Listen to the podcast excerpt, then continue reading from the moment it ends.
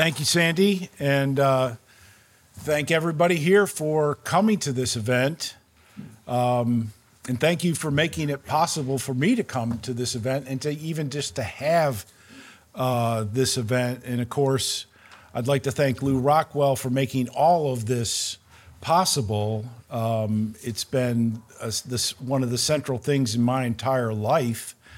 And of course, I'd like to thank uh, Greg and Jane Gandee for sponsoring this lecture on the dollar descent.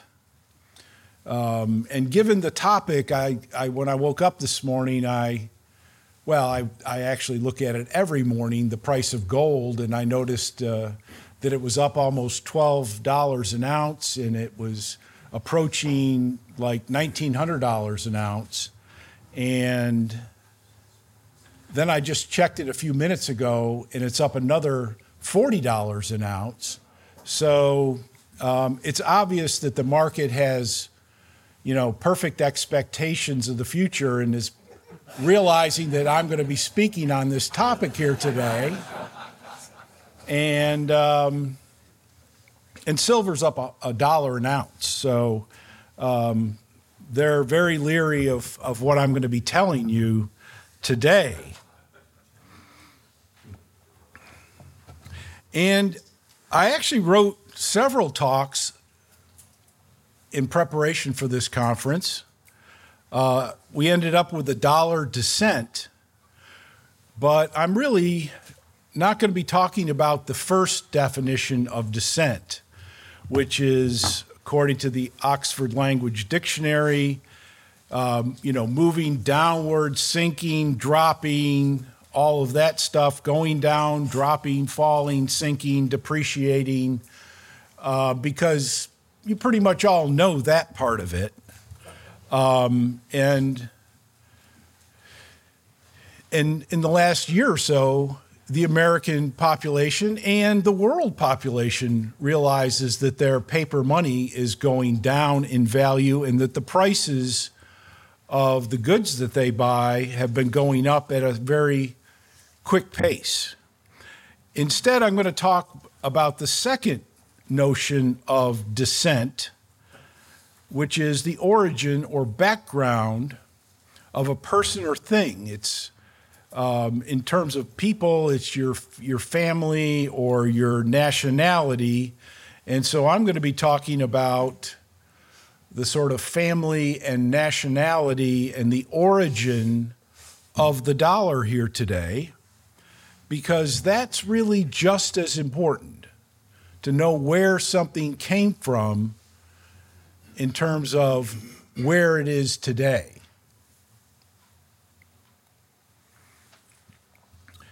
The dollar actually comes to us from Germany. The Thaler, it, it's, it's spelled like it's the Thaler, but it's the Thaler, which is a large silver coin first minted in Germany. Um, some of the lower German principalities, the Holy Roman Empire, and lastly, the Habsburg monarchy. So, this is a large silver coin. The previous silver coins that circulated in the world tended to be much smaller. The coins from Venice, for example, um, were much smaller in weight. The Thaler was approximately equal to one ounce, was a one ounce coin.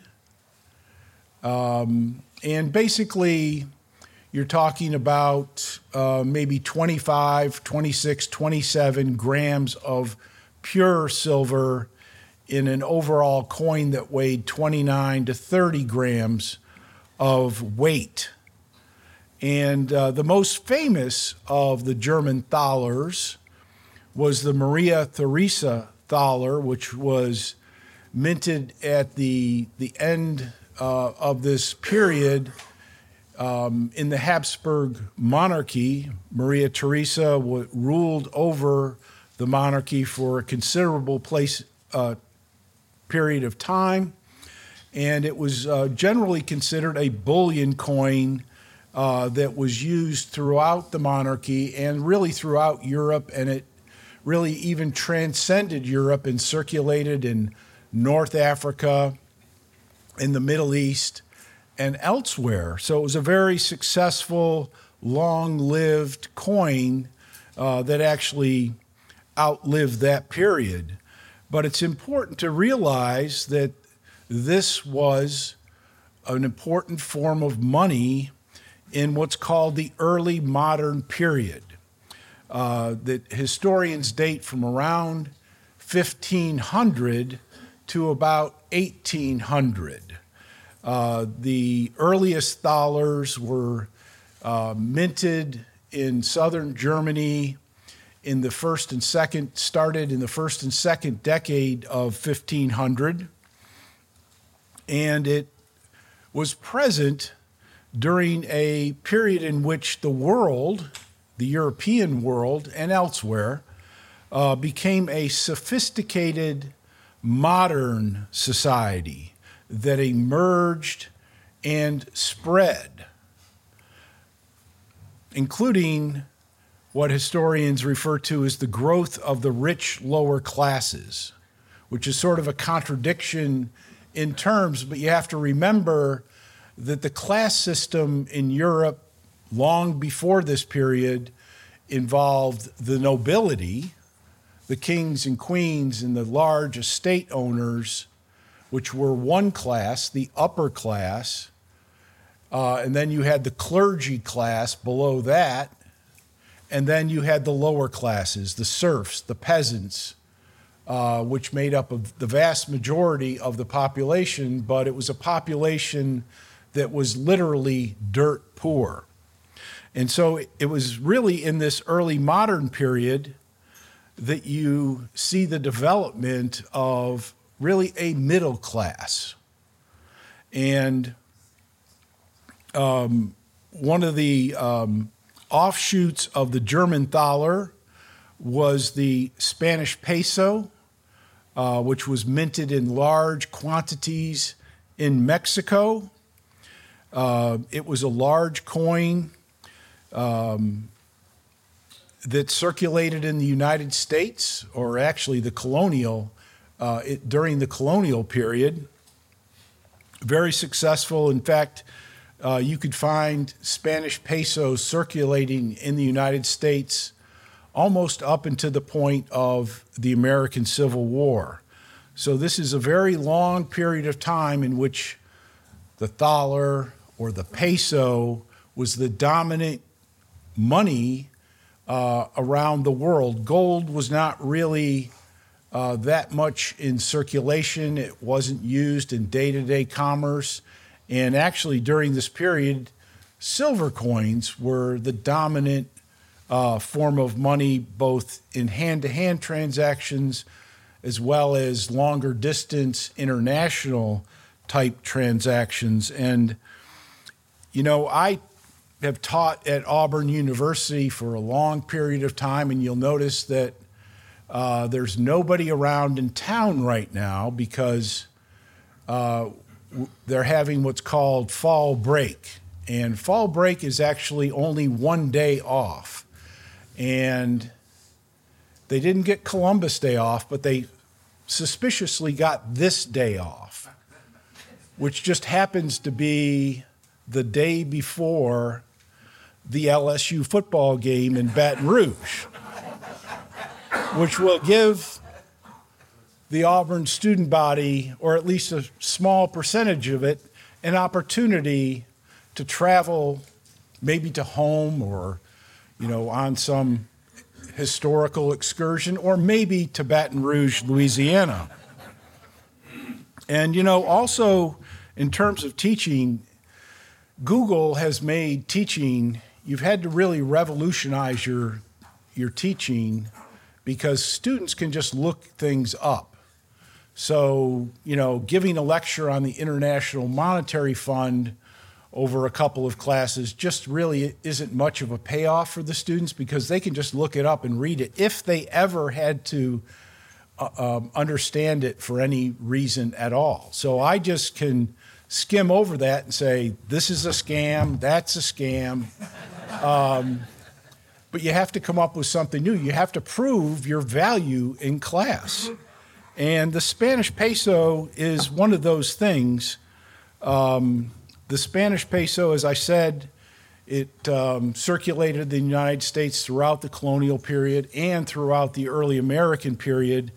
And it was a big coin. So, in terms of day to day commerce, what people would do is to cut the Mexican peso into pieces. So if you look at a coin as a piece of, as a pie, um, you could cut it in half and you'd have two half pesos, or you could take a uh, one of the halves and cut it into two, uh, and you'd have quarter pesos, and then you could cut the quarters into uh, in two, and you'd have a real. So that the real, or one eighth of a peso, was considered a normal thing that you would use in transactions. So that, you know, for us nowadays, two bits is kind of refers to uh, something that's cheap and it's not very good. So if you if you're concerned about a product like um, computer security, you want the gold standard of internet security. You don't want two bit internet security.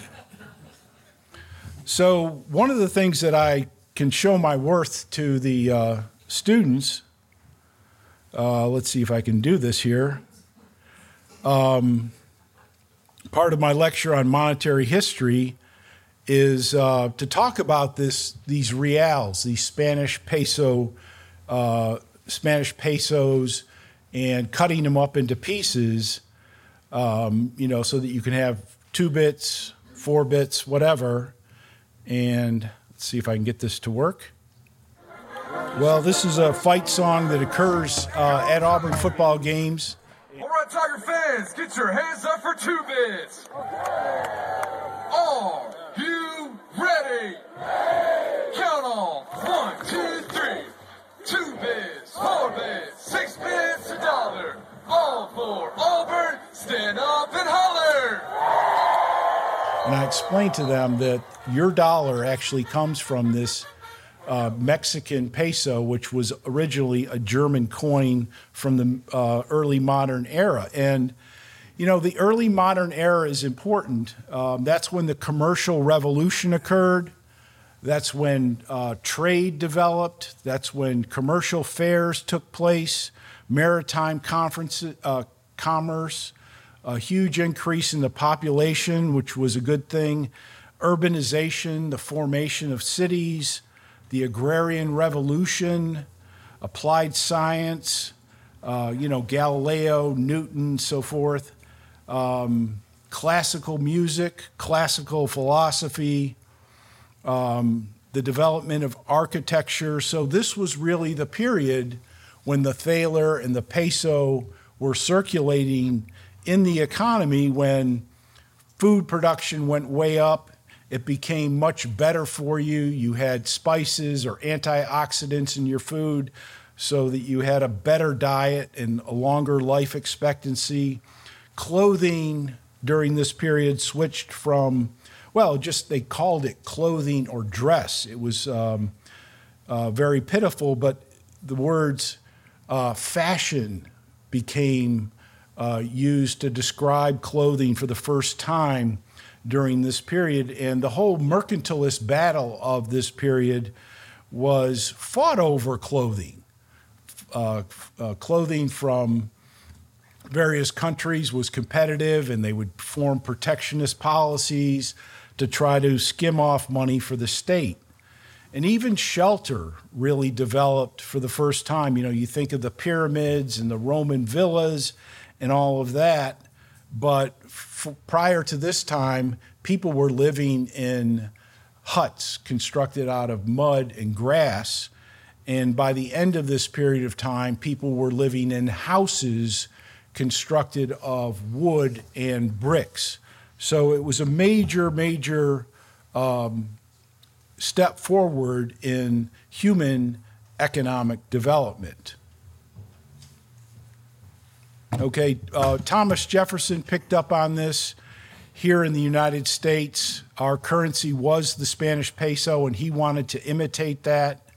He had long advocated uh, adopting the Spanish peso, um, French technology that was uh, used at the time or under development at the time. Um, and he did add some innovations, but nothing to change the tradition that had started in Europe hundreds of years earlier. And uh, so while he was in Paris looking at this new French technology, um, the Congress was passing the Mint Act, adopting his proposals, and they actually placed the U.S. Mint initially under the Secretary of State which was Jefferson at the time, who advocated hard money, no paper money, no special privileges for banks, uh, and things of that nature. And of course, the descent of the dollar uh, took a long time. Uh, silver remained in our coinage until 1964. Uh, we still had a gold standard until FDR took us off of it in 1933. Um, and, uh, and then, of course, we went completely off any kind of metal based, commodity based money in 1971. Uh, I was a coin collector. I had some silver certificates at the time, and I was told that they wouldn't be redeemed for silver, that they'd only give me one of these paper notes, a, a modern paper note. And uh, that ticked me off so much that it, it sort of is one of the main impetuses for me being here right now. Um, I don't, I don't get mad very easily, but I still remember that. Um, and then, and of course, today, the Jefferson nickel is the actually it's the last remaining money that we have in our system that has any kind of equivalent commodity value. So there is a tradition. Um, it was successful. It was amazing for human economic development, and I appreciate all of you being here for me to discuss that with you. Thank you.